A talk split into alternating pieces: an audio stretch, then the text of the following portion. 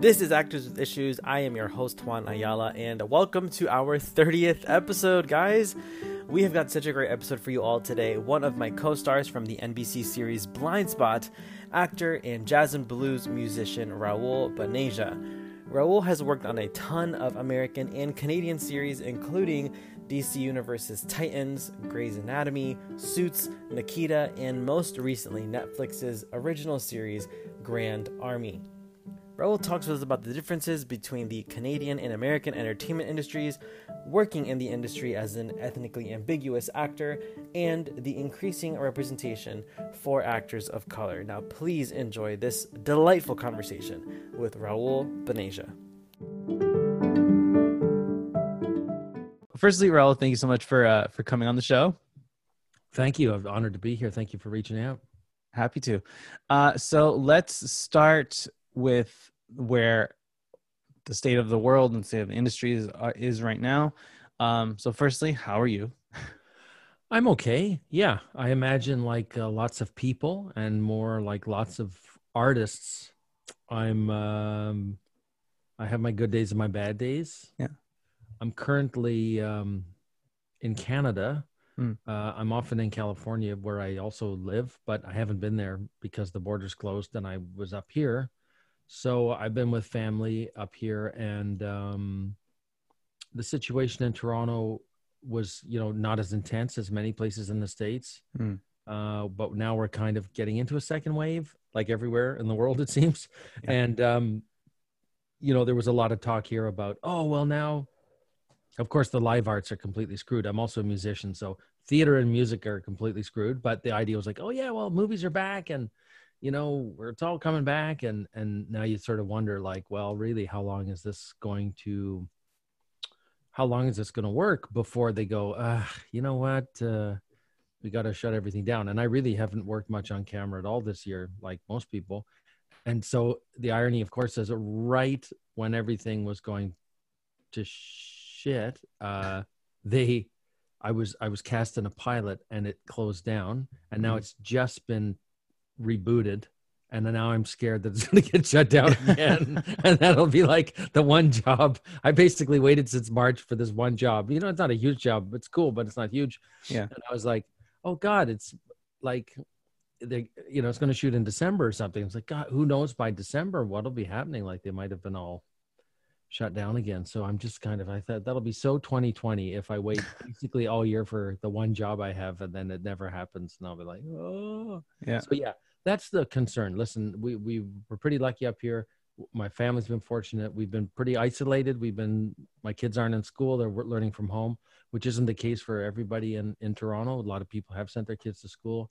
We're kind of really staying staying close to home because the other reality is you know if one of my kids gets exposed i mean hopefully they wouldn't get too sick but if we have an exposure uh, that we have to respond to and that's the one job i have all year and then i can't do it because my kid went to school Hmm. no one's going to pay me for that right? No one's going to give me extra money because i missed the one the few days of work i can even get this year. So so that's that's kind of um it's required my family and my kids to be pretty patient but i basically said hey dad needs to work and so we're all going to keep a pretty low profile um, with friends and family and all that in school um, so his mom their mom and i can do work Yeah.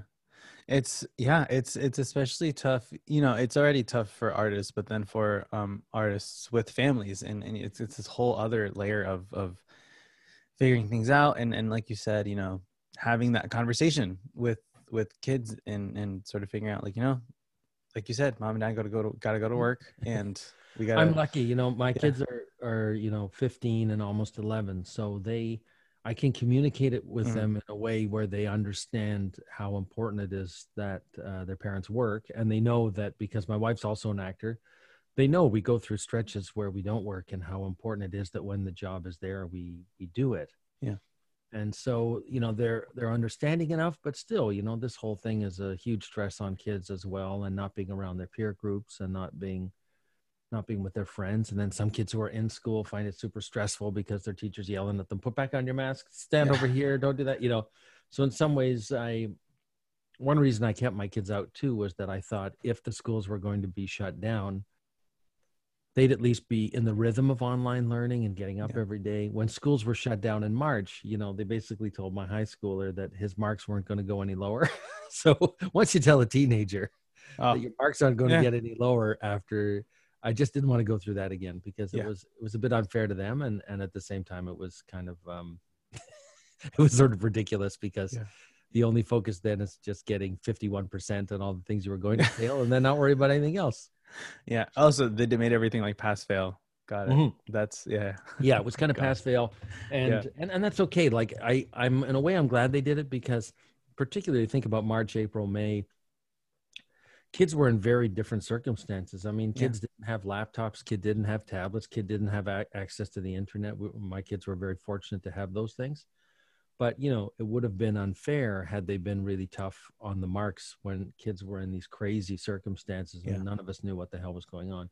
But obviously for the new school year, like for work and like you say getting back to we're getting back to work, we're like it's arbitrary. We're saying we're ready to go back to work. Yeah. Virus doesn't care that we're ready to go back to work virus doesn't care that we want to go to school or i want to shoot a tv show or or i'd like to go perform in a theater or play music in a club it doesn't care Hmm. but we we we kind of have a season that starts in september generally in north america where we go back to school and the kids go back to work and college and university starts again so we we've sort of tried to impose that on the situation and i think that's one reason why there's the second wave all over the place is that Yeah.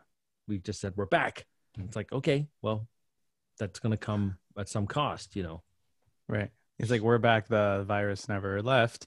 Uh, Yeah. It didn't take a summer off. You know, like the rest of us. and it likes to it you know it's it's it's happiest when we're all around each other so of course when people have to go back to work and work indoors when kids go back into schools indoors when you know i it, it's only natural that and then maybe i don't i'm not an epidemiologist i don't know but you know we do have again in the northern hemisphere we're getting into when the season where people have colds and flus more so Yeah. maybe that's going to be more it's going to be worse you know I, I don't know but um but it's daunting and then you know on top of that you got to you know america's in the midst of an election and even being north north of america and then Yeah. north of the border right now i mean it's i don't know if it's a comfort to any americans listening but you know it's it's all consuming the world i mean Yeah. canada's completely consumed by the american Yeah. election even though you know no canadian citizens can vote or donate or anything but still people are very um, caught up in this this kind of very tumultuous time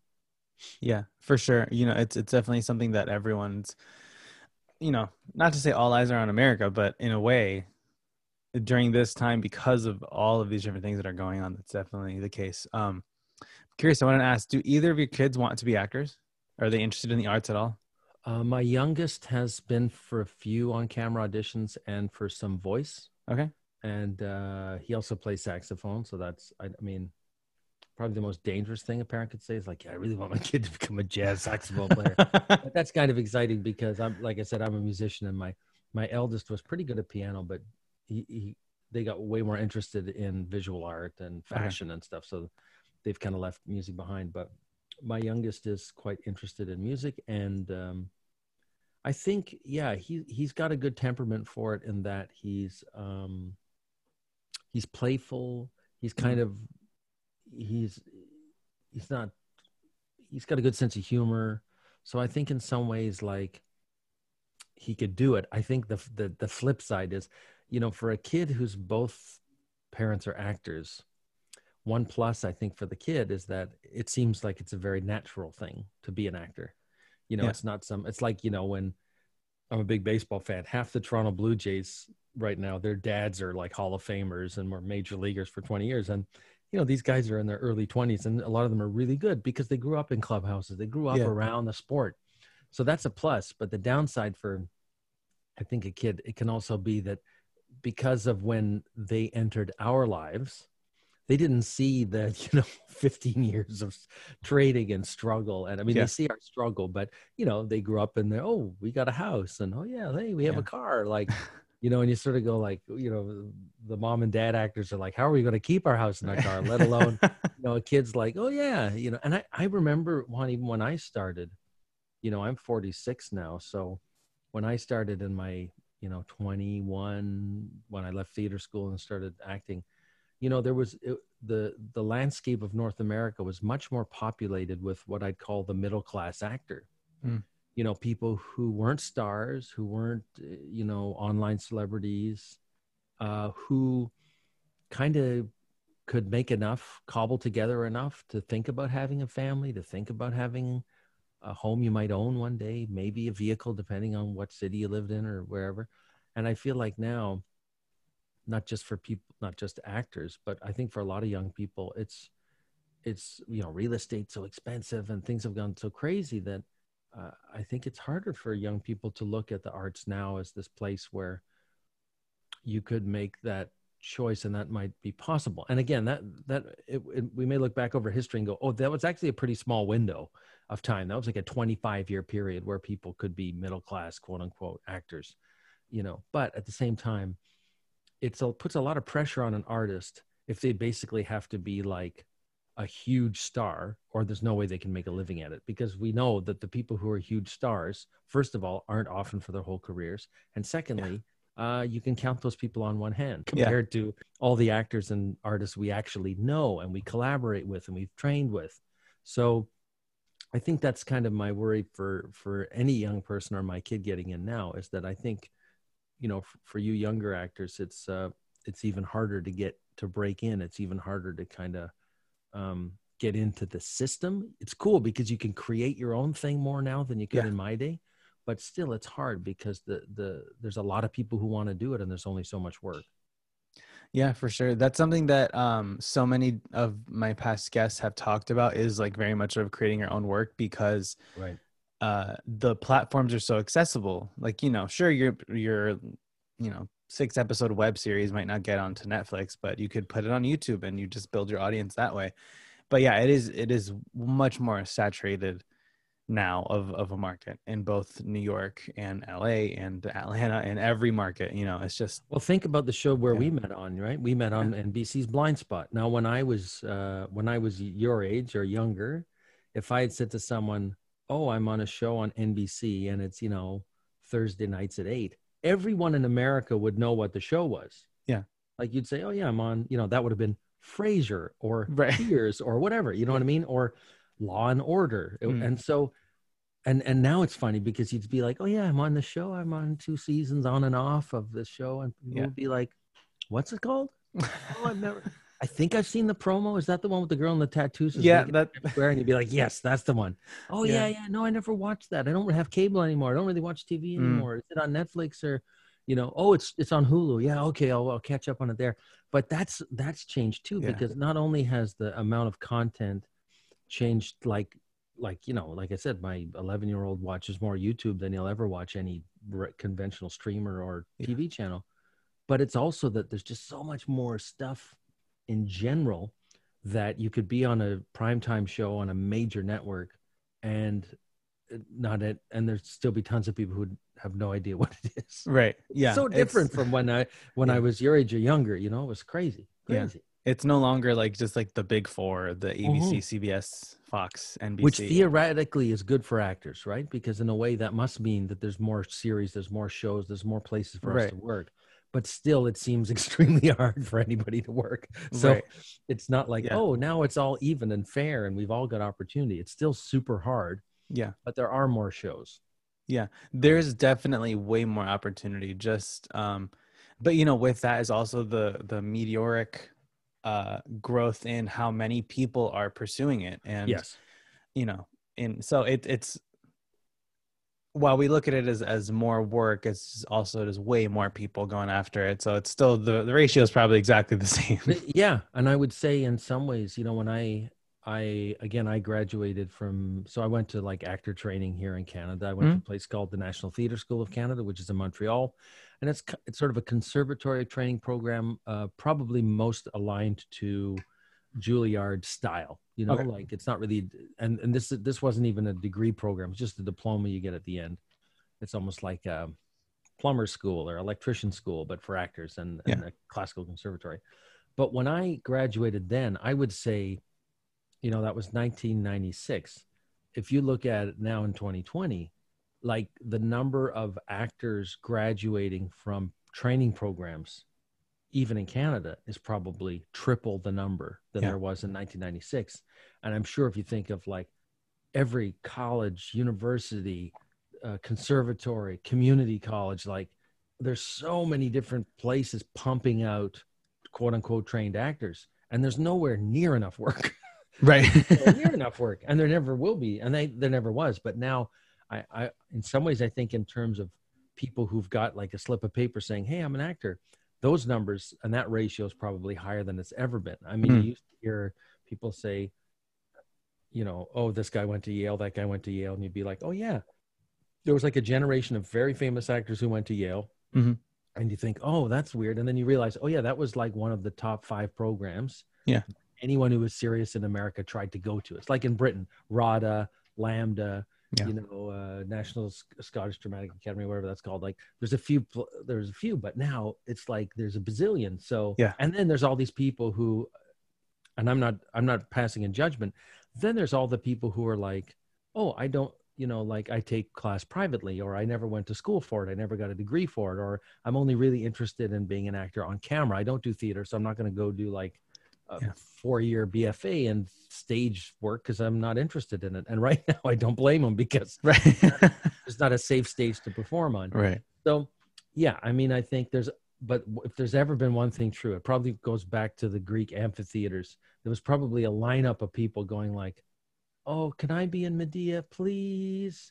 And you know, and it's like, "Can I be in the chorus this time, please?" And they'd be like, Yeah. "No, no, you're too short. You're too, your hair's too fair. You're, you were in it last time." You know, I think there's always more people that want to do it than there's than there's the opportunity to do it. But you know, it's a big investment of time and money for people to train for a business or an industry where either there's not much work, or I think, you know, if, if you look at some of the systemic challenges that have been in our business for a long time, or there's, there's the, the opportunities aren't given to people, Mm. you know, 'cause, like their skin color isn't right, their race isn't right, the blah, blah, blah, all that stuff that there's a lot of people been you know, I always say whenever I'm in Los Angeles, I'm always like, it really does have probably the most beautiful bartending and waiting staff in the world. I, New York's probably a close second, but you know, I expect the people in New York. In in New York, I sort of feel like you probably have the wait staff with the best posture. You know, carry themselves the best. But but Yeah. in, like in Los Angeles, sometimes it'll just be like, oh yeah, the, the, the like eighty five percent of the people serving me, if I asked them for their resume, they'd be like, here's my IMDb. You know, like Right. that's that's what it that's that's kind of what it is. You know.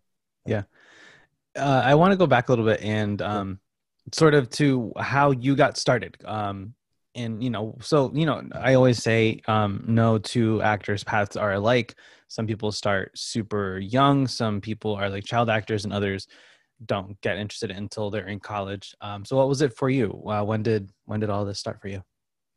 I guess um, I was interested in it kind of in elementary school. So, you know, um, yeah, from being quite young. But you know, I grew up in a, I grew up in the capital of Canada, Ottawa, and Ottawa is a total like, you know, it used to be. It was no before they decided to build our Parliament buildings there.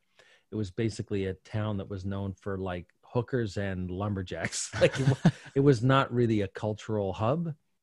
And so, but when the government moved there in the 1860s, you know, they started building like the parliament buildings and cultural institutions. And like before I was born, they built the National Arts Center there, which is Mm. this incredible kind of like Kennedy centered thing. Like, and that was in my hometown, which only has now about a million people in it, but it wasn't, it, it had even less when I was growing up, of course.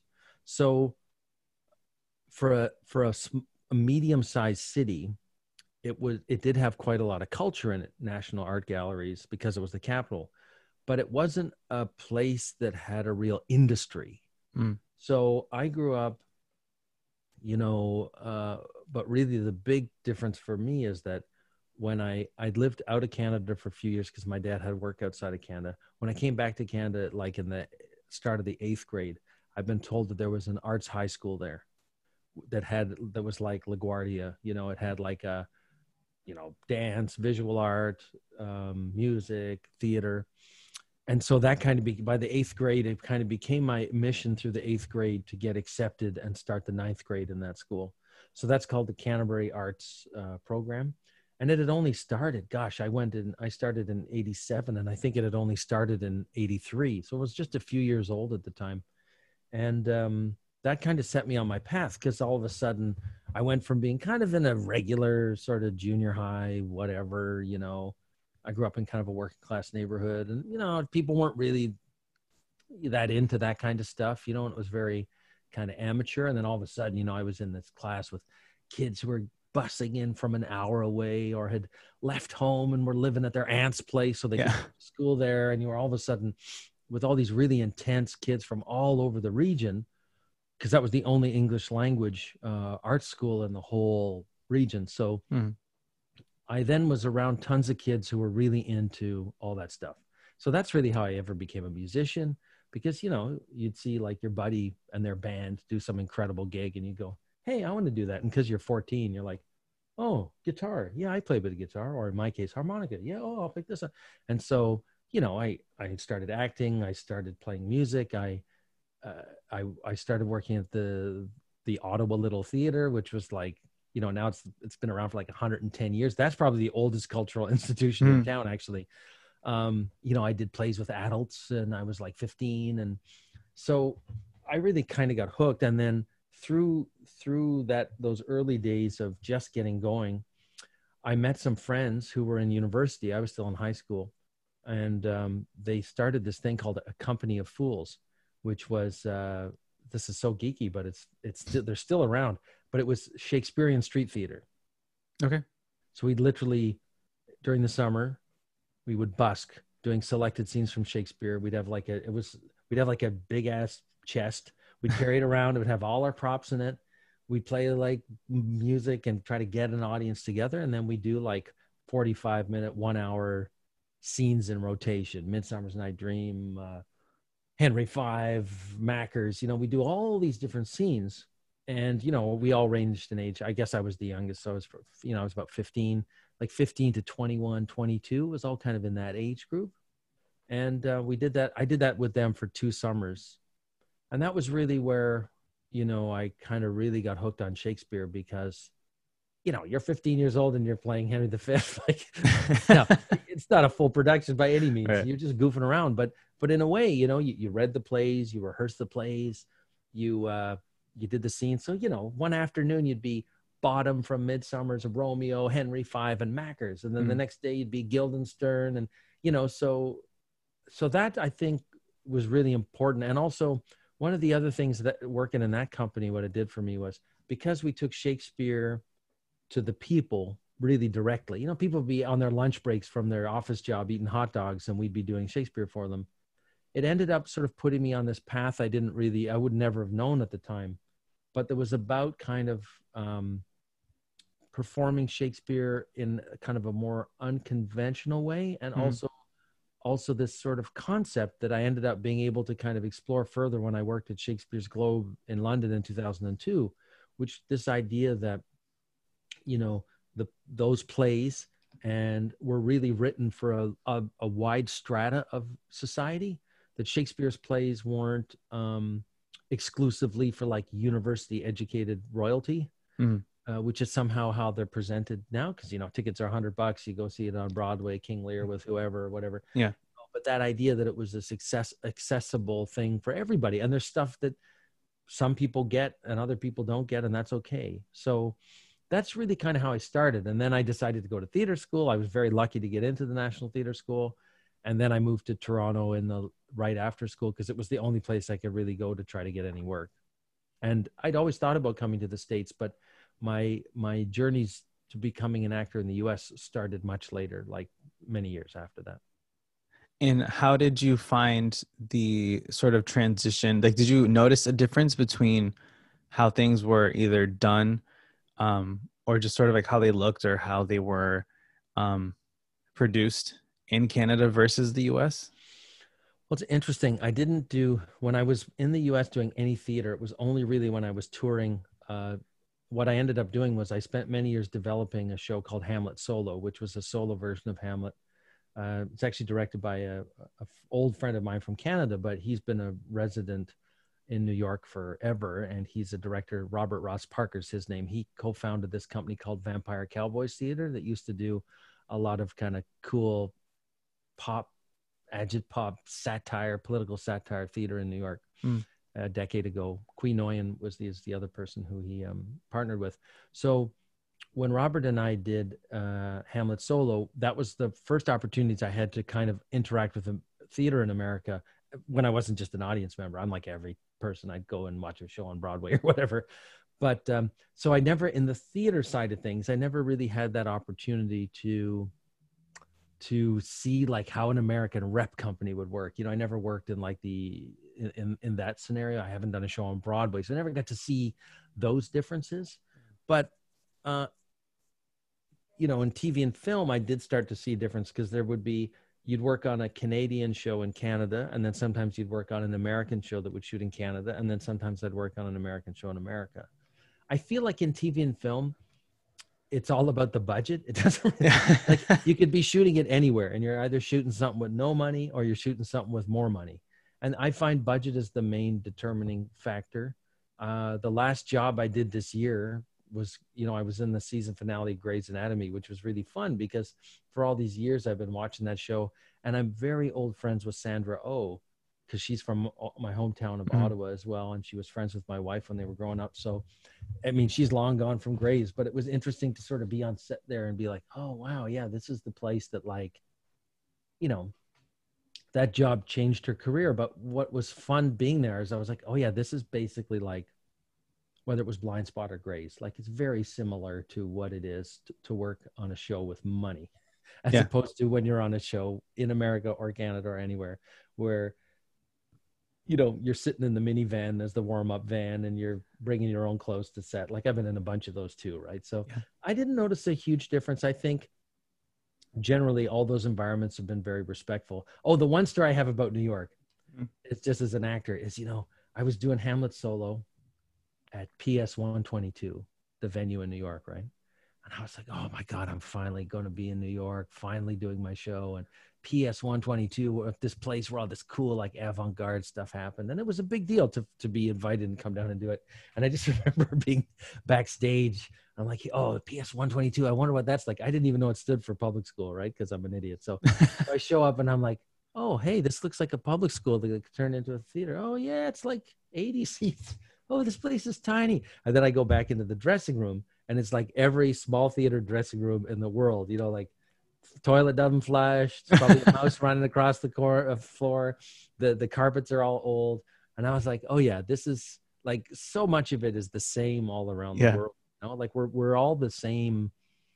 Of course, we're different, but the scale that we work in a lot is the same. And I mean, I've done shows for nobody. I've done shows for a thousand people. I've you know, I've been uh, like when you've been doing it almost thirty years, it's like you've really I've done so many weird yeah. different things. And the pandemic's even got me doing other weird things like, you know, climbing into the closet behind me and doing an audio book or whatever, you know, telling my kids to be silent for four hours. Like, you know, it's, uh, I think that's one of the fun things about being an actor is, is you never really know what tomorrow is going to bring. And so there's, there's, you know, you really can have a new experience like that. And that's a real treat. That's so funny get you know it's it really is because I've heard I've heard a few different stories from some uh, other actors who've you know done like the national tours of some Broadway shows and they say like you know every theater it's all every it's all the same. No matter if it's a 2200 seat or a 500 seat regional theater it all just feels like you're going back home. It's like you know it's just like oh it's, it's basically you're going home and like, oh they changed the wallpaper. Like that's like this tiny little changes. Yeah exactly it's all it all ends up being exactly the same and I I really love that because it, it's you know, to anyone that gets started in theater, no matter what theater you work at, what theater company you're with, no matter how much the tickets cost, it's all the same. yeah, and I think that's one of the reasons why we do it because mm. you know, if it was all about like oh well the, this green room you know in in film people have to set a standard like i need a trailer that's this big and i need this and i need that even then most people in the in movies are ready to rough it because they want to act right. and in you know, if it was all about the green room couch, you know, it wouldn't be what it is. You're right. We're so eager to get out there and do our thing that actors are pretty adaptable. You know, like I've been in some pretty horrible dressing rooms where I thought I'd walk in and go, "What the f is this? Like, what am I doing here? Like, I'm a grown up. I've been doing this for years, and like." This is where I am. And you know, by the fourth show on tour, you're like, oh, it's cozy. I got my little mat on the floor. I got my little pillow in the corner. We're pretty adaptable that way. And I think it's because some of it's not good some of it's because we're kind of like abused people but on another hand i think we most of the time we're okay with it because in those mm-hmm. circumstances we're like okay th- everybody's trying their best here we're all under resourced we're all i mean no one likes to be treated like that if you're in a fancy place or you're in a place that has all the resources you don't want to be sleeping on the floor in some crappy dressing room if you're in some 2200 you know mega theater in mm. uh, houston or something but but you know, if you're in a small little hole in the wall theater and people have come out that night to come watch you share your talent, that's what it's all about. And I think that's what's sad about right now is, you know, that's unifying performers all over the world, live performers. Is you know that's an experience we're all kind of having to put on hold. Not that I worked, by no means, not that I was in a I was performing in a live theater every night of the week, um, but for the opportunity to not be there for so many of us right now and and so many fellow artists i mean that's uh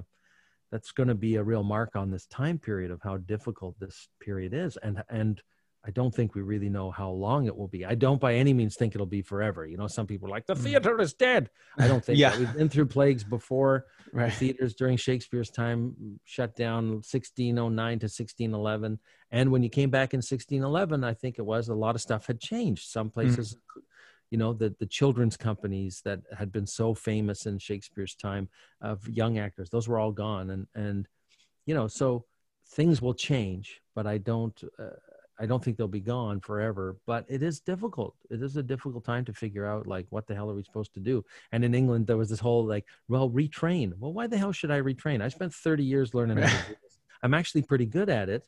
And of course we're actors. We'll do whatever job we have to do to survive. We mm. know that part. But like retrain? What i'm going to take a six month software course and it's going to somehow like be equivalent to the kind of job or productivity i could have for myself and society as opposed to someone who's a really skilled and talented performer who's put years and years of resource and sometimes yeah. years and years of public resource has been spent on me getting to be a better artist like no we should do our thing that's what we're supposed to do yeah it's um i'm i'm a bit active in the reddit community Mm, um mm, okay. and on the acting subreddit especially oh, cool. um a lot of young kids posting like should i still go to drama school? Should i still should i become an actor in the middle of a pandemic? Should i still do all this? And it's one of those things like well you know it's it's we're all literally on the same boat. And it's so funny hearing um interviews with older actors or with the the established folks, you know, who say like, "I've been in your shoes," and it's like, okay, well, yeah, that was a long time ago, but now it's wait, like you were an actor in 1918. the last pandemic, you were on Broadway. I mean, you're old, but what incredible surgery! It's a newborn on Broadway. uh, but it's uh, it's just so funny to not funny, but it's um it's just interesting that we're all literally on the same boat. None of us were working this whole time. It's yeah. not like, you know, people pretending or, or trying to be empathetic and, and relate to everyone. But in, in reality, we really all were in, in most cases still are on the same boat. Um, you know, I've, we were talking before about, you know, we're ready to work, ready to go back. And then there might be other shutdowns. There have been so many sets in New York that I've heard that like they started production and then four days in someone tests positive, so they got shut down for two weeks. It's happened like on multiple shows, multiple times. Of course, of course. It's insane. It's it's so much that so many moving as if there weren't already a thousand moving parts. Now it's like now you here's another thousand. Yeah, exactly. And I mean, it's only because the pressure on to deliver the content yeah. is so great. Otherwise, you know, it it probably shouldn't happen until or it should only happen in the periods when there's barely any of it in our communities when we have these lulls that's when we should be shooting when we're when we have the cases going up it's going to be really hard to keep covid offset even with amazing testing regimes and everyone trying to be yeah. careful like if it's everywhere uh, and like i said that that wasn't the case in toronto but it's definitely going to be the case here. Now we're going to we've there's been a few shutdowns here and there's going to be many more to come because our cases are going through the roof. And people a lot of productions ran up here from the states because they're like oh it's not so bad in canada. But the reality is if it's in the community it's going to be on set When you need mealtime inspiration, it's worth shopping Kroger, where you'll find over 30,000 mouthwatering choices that excite your inner foodie. And no matter what tasty choice you make, you'll enjoy our everyday low prices, plus extra ways to save, like digital coupons worth over $600 each week. You can also save up to $1 off per gallon at the pump with fuel points. More savings and more inspiring flavors make shopping Kroger worth it every time. Kroger, fresh for everyone. Fuel restrictions apply. There's um a production announcement I saw for a series coming up based on the comics um Y the Last Man. Oh yes, yeah, yeah, yeah. Um Last man standing. Yes, Yeah. something like that. Yeah. Yeah. Um and I remember the um the pilot shot in New York last year and it's moved up to Canada. I thought so. You know what's so Yeah. funny is I was looking that up yesterday too, because because Timothy Hutton got replaced on it. Oh, really? Okay. he had uh, there's allegations about his behavior. I don't know the details of it. Yeah. But I, I and and an actor I know, Paul Gross, who used to be the lead guy in this Canadian show that did quite well in the states called Due South. It was all it was like a kind of a one hour show, but sort of a comedy about a, a Mountie, and he was this like incredible. He's this incredibly handsome actor playwright guy who who played this Mountie in this cop show or whatever. And he uh-huh. was literally walking around in like the red shirt, the red shirt and the hat and all that stuff. So he's replaced him in that. So it's funny you should bring that show up because I was like, I was, and so I started going through the credits and I was like, wait a second, this shooting here, Toronto. And I Yeah. was scrolling, and if I'm on IMDb and if it's shot in Toronto, having been back and forth here for so many years, like I'll know somebody on it. And I scrolled through the whole thing and I was like, I don't know any of these people but one. Yeah. Uh, and so that's absolutely right. Pilot was shot there, and now it's moved up here. So I don't, I don't know what'll happen. Hopefully, hopefully the actors who've been established on it will come up and shoot it here. I don't think they'll replace everybody because that'd be too, um, that'll be too weird. You'd have to reshoot the whole pilot. But Yeah. yeah, it's crazy, man. It's crazy. I don't, I don't know what the heck we're gonna do, but we, all we can do is keep going. Well, thankfully, there are creators out there like uh, our friend Martin Gero, who's creating shows that take place in the middle of COVID, and Incredible. it's great. I love, I love connecting. It's a really, really cool, funny show. Yeah. Um, but and and so- if you think about it, connecting the brilliant thing. I mean, I've known Martin for a long time. We were in the same high school together, and Brendan Gall, who helped create that show with him, and it's also one of the execs on Blindspot. I, you know, I, I performed the world premiere of one of his plays many years ago, called Wide Awake Hearts here at the Tarragon Theater in Toronto. So I've known Brendan like probably 15 years, and I've known Hmm. Martin 25 or something. And what was so cool about connecting for me is that, you know, often what happens in TV is like if you were the guys who created or the gals who created Blindspot, your whole mission in life would be to do the next Blindspot, like slight Yeah. a slightly different version of the same show, Yeah. and that's what you're known for, and that's what the industry wants you for.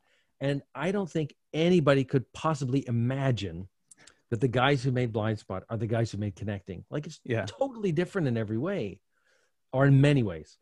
And uh, I think that's quite a testament to their talent, which I know. And also, they're kind of un. There's something quite. I can tell they're both Canadians, okay, because that's a very unconventional thing to do. That's that's really not playing by the rules. Yeah. Um, but they're kind of like that, you know. They're just very creative people who like to make stuff.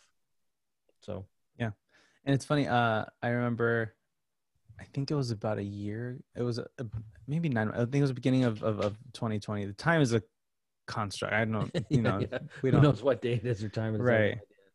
uh thank god for like google calendars where i can put all my interview appointments because otherwise i would not have any semblance of what's going on uh but it's like when their movie uh lovebirds Yes. came out i was so surprised that uh it was aaron who uh, Yes. who also worked with us on Blindspot wrote it with with brendan and then martin produced it but it was just like so you know it was so out i'm like wait they wrote like Totally. a a Totally funny romantic comedy this like An you know, Indian guy and a black woman at the center Right. of it. Like, I'm like, what?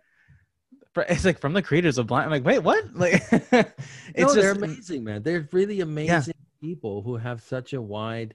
They're kind of they're quite fearless, Mm. and they also have a real belief. I think I think of those those guys, and I include Aaron in that. He's such a great writer as well, as well as big, an amazing actor.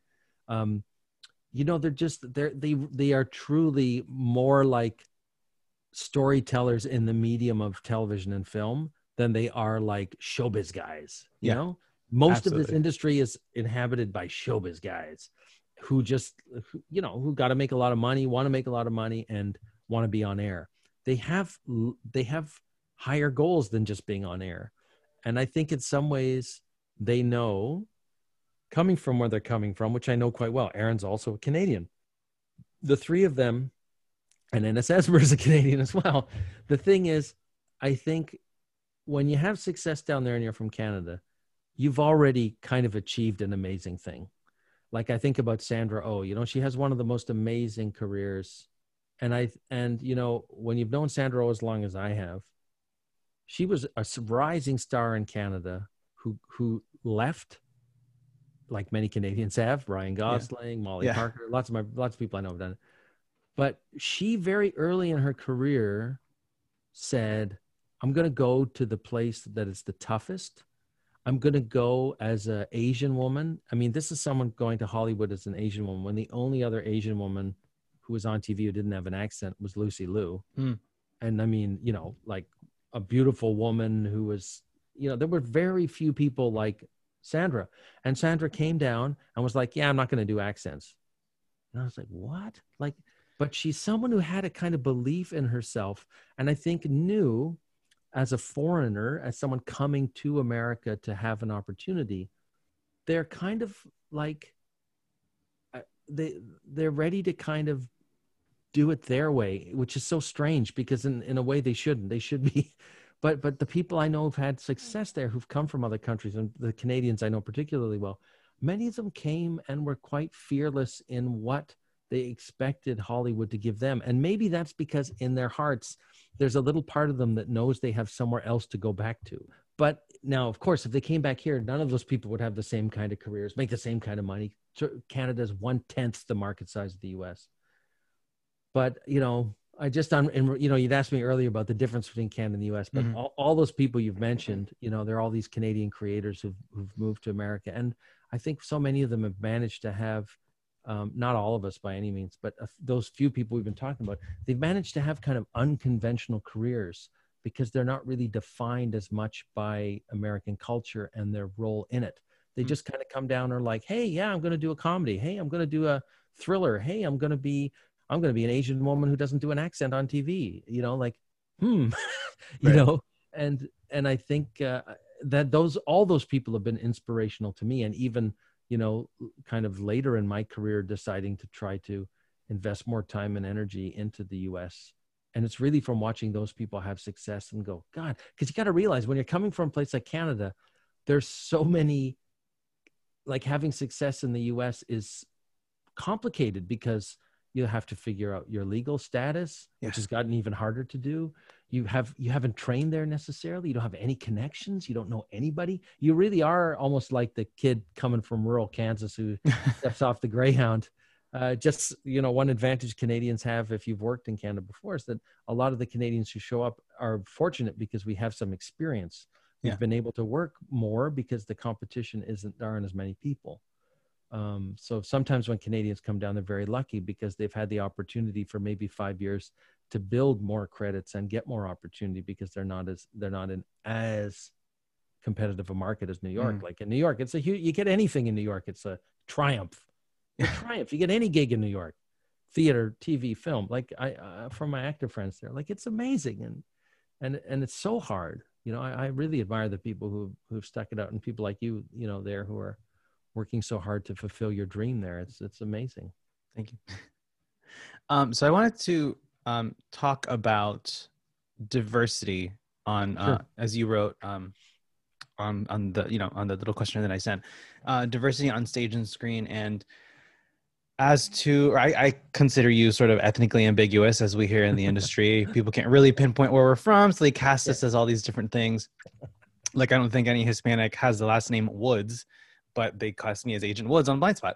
Uh, Well, I was Richard Shirley, the Southern lawyer on Blindspot. The Blindspot's maybe a bad example. They were pretty. Uh, they, they they had a more imaginative point of view than some shows. But yeah. yes, uh yeah i i feel like a, a good 50% of my auditions are immigrant characters or someone with a very thick spanish or mexican accent or something. of course.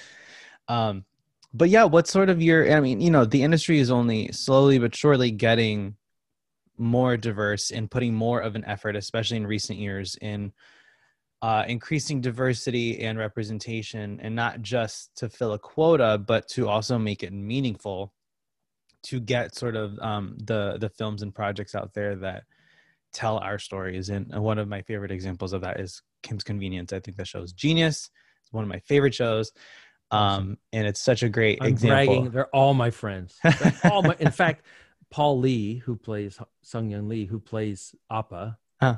uh, he and I were on a TV show together, uh, like a weird cult favorite Canadian TV show together, 16, 15, to almost 20 years ago now, called Train 48, which was an improvised half hour show about a group of like a soap opera of people who take a commuter train from the city to the suburbs every day. And that was one of his first big gigs. Oh, okay. Um, so and yeah, and I, I know Ins the playwright who because that's based on a play originally, which is Yeah. a beautiful story about that show. Someone actually wrote a play and it turns into a big uh, TV series. But yeah, sorry, I interrupted you. I'm just bragging because I love those guys and, and I know a bunch of them. that show to me is one of the best examples because it's like this multi-generational uh family and with you know with the, it, it's just so relatable to me because my parents are immigrants from el salvador and i'm like the Mm. first generation american in the family the only person of my massive family who's involved in the arts at all everyone else works like vocational or trade jobs Right. uh and it's just shows like that are always super sort of inspiring but what has been has have there been any like recent examples uh, or recent projects that have sort of like maybe hit home a little bit because they've um you felt seen or represented on the show or movie Gosh, that's a really interesting question. Yeah. Hmm. Well, you know, I'm in a very unique position. I'm definitely ethnically ambiguous, but also I'm half white. So, for a big era of my career, I had access that a lot of my black and brown friends, particularly my brown friends, I'll stay in that corner because that's kind of my.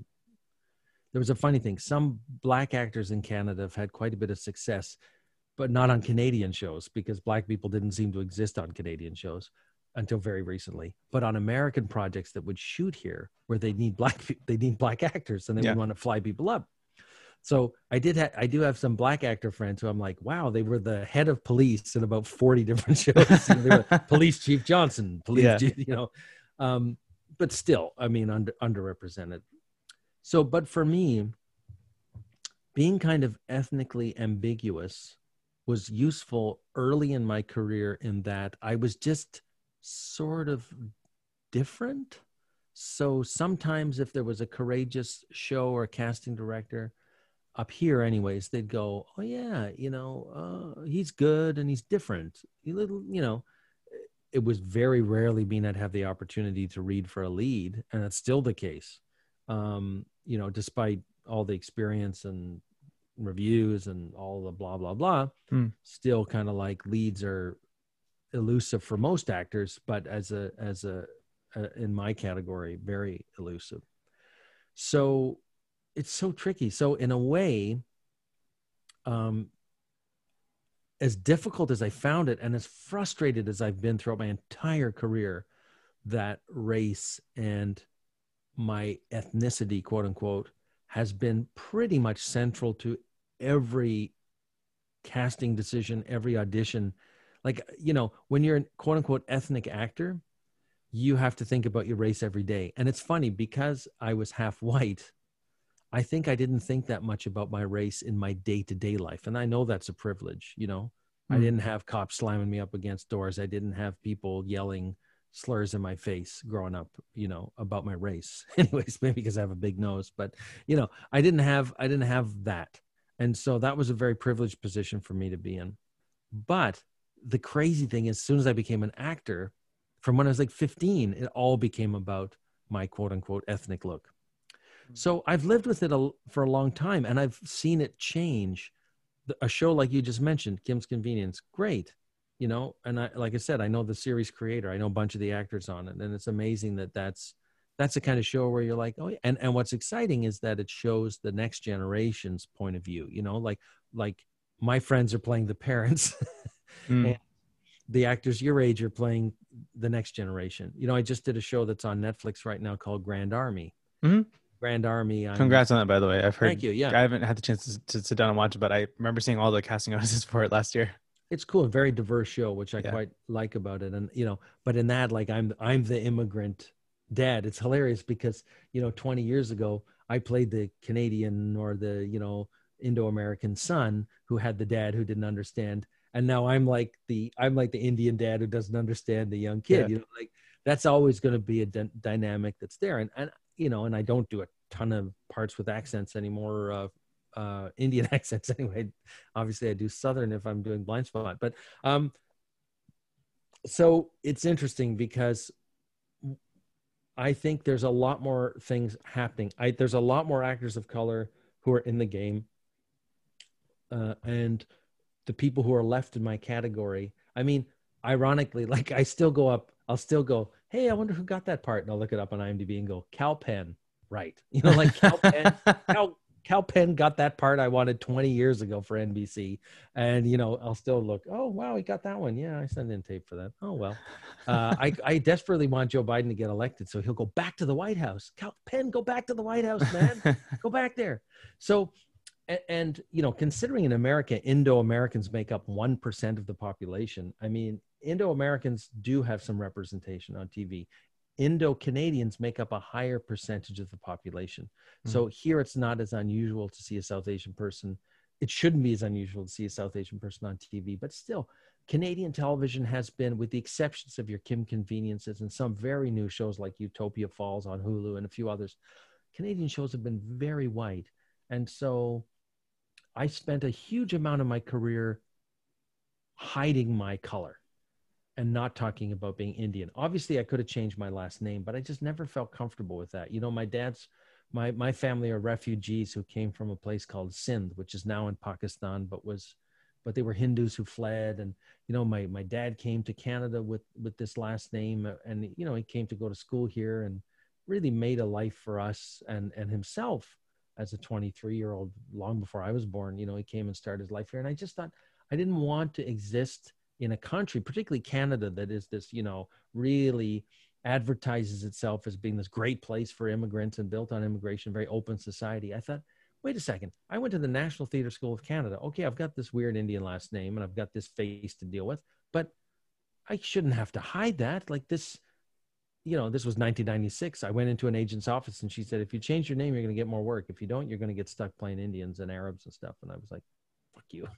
But in a way, she was right. And and really, until Oscar's so white, I almost mm-hmm. always had to. Uh, I had an almost daily conversation with myself, like, man, if I just given myself a more neutral last name because I'm half white, would I have been given access that I never had? Now, a lot of that, some of my actor friends who did do that, they're now changing their names back because they Yeah. want to be ethnic now.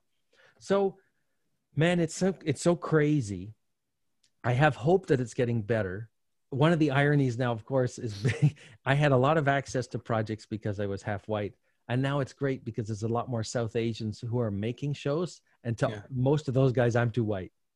Right. Ah, so yeah. now I don't get cast in their shows because they're like, oh man, he's kind of a white guy. And I just bang my head against the wall and go, okay, for almost all my career, for 90% of the projects I've gone out for, I'm the wrong color. I'm the Yeah. wrong shade. And the, and then I'm so excited that South Asians are getting to tell their stories. And, but I'll go in and I'll, I'll, I'll, you know, when we were allowed to go in, I look across the table and I'll be like, oh my God, I'm meeting this director. She's from India. She's got an accent. I'm cooked. She's never going to hire me and I almost never do get hired by South Asian people. So it's like that's not a real complaint because obviously I've benefited from the other side of it. Right. But it's sort of a funny irony I find myself now in. And and for people, the only downside to that we have to think is that if the casting becomes so specific that like oh only people of this ethnic origin are allowed allowed even audition or read for that part it's weird for us in between people because i'm half irish. Like my mom is from dublin and my dad is from delhi. So if like if those are the only parts i'm allowed to audition for it is going to get weird. Mm-hmm. And in a way it's unfair because they they will never define white parts with that specificity right. they will never say oh well you're not actually from scotland so you can't be in it they'll Yeah. never say that You're English, so you can't play American. Yeah, That's you, not- they're never gonna do that because then they're going to do that but they're going to say oh well you know, he's not Greek, so we're Mm. only seeing Greeks, and that's the part of it that I, I I'm a bit torn about because for an actor like me, that is the downside. Is that you know if I'm waiting for the Irish Indian parts, well, I might as well just give up now because there's never going to be one unless I write it, and it, it yeah, it'd be great to write it, and I'm all for that, but that, that's not how I'll make a living. So. I don't want to bitch and moan too much about it because I mean, man, I got you'll go on IMDb, folks. You'll see. Like I've been in lots of stuff. I've been super lucky, but in the diversity conversation, Yeah. it's exciting because we're we're in this new era, but we've got a long way to go, and it's a very it's a it's not going to be a sim it's never going to be a simple conversation but the more color i see on screen the happier i am Yeah. It's so funny. Just to to to quickly um say a few things. So at one point, and this was before I was even considered. I so to me, TV and film felt so out there because I'm, you know, child of immigrants from uh from El Salvador who grew up in Connecticut who just wanted to be a Broadway star, and I always thought that because you know, also a musician, I, I love singing and all that stuff. yeah yeah So it's like um at one point I wanted to also change my name. You know, Juan is a dead giveaway that I'm Latino. Yeah. Yeah. And I wanted to change it to something more neutral. And I'm like, Ayala, people can't really tell what that is. It's not like Garcia or Gutierrez or something. It's Yeah. not like a dead giveaway. So I wanted to change my name at one point. And I remember my cousin telling me, like, are you ashamed of like I'm like, no, it's just how the business works yeah you know and it just sucks because like 10 years ago that's exactly what i i'm glad when i joined sag i no longer thought that way and that when i started pursuing tv and film that i didn't think that way anymore that by that point in time uh, diversity was very much a big conversation and was something that was being embraced and welcomed and and sort of but it, it listen it's not your fault to think that way because that was the way to think. And Mm. and there was there's no shame in people. I mean we have a shame when we think about doing that stuff but look at how many actors for generations of hollywood. I mean how many how many people who were in the actor's studio took the skis and the and the skis off the end of their names because Yeah. they didn't want to be identified as being eastern european or being jewish i mean people Yeah. have done it forever in america and Right. forever in showbiz but you know we're in a different time and i i you know i i any restriction you might face by using your own name and using the, the what i try to think of it is you know maybe i'm also the person who helps that kid who's in connecticut now or maybe you know you're going to help that kid who's in connecticut now go like hey that guy's got the same first or last name as me and he's on tv and maybe that kid goes yeah that's where i belong. Mhm. like part of us having to hide who we were is that we were we had to say this isn't there, this isn't a space for us. Please let me in. I will change to be you. Yeah. now by you being there as yourself and i think me being there with my own name it's not a you know you know we're not tearing down confederate statues in the middle of the day. That's not what we're doing but we are making a statement that we belong here and you belong here and that you have as much a right to be in that space as someone with blue eyes who's charlie smith. No offense charlie whoever you are. But you know charlie smith is blue eyed he's still probably going to get cast as the lead more than you and i. He's still going to get more opportunities no matter what he says no matter what his agent says no matter when you run into him in the audition room and he goes oh yeah great time to be one of you guys. No. Right yeah. Like we've all we, Uh, i know that get it. story i've seen Yeah. it but the reality is you're making a statement that you belong there and i think it's boy if if the last few months haven't shown us between the pandemic black lives matter if if there's not a more important time for those of us who are diverse in our business to say like i belong.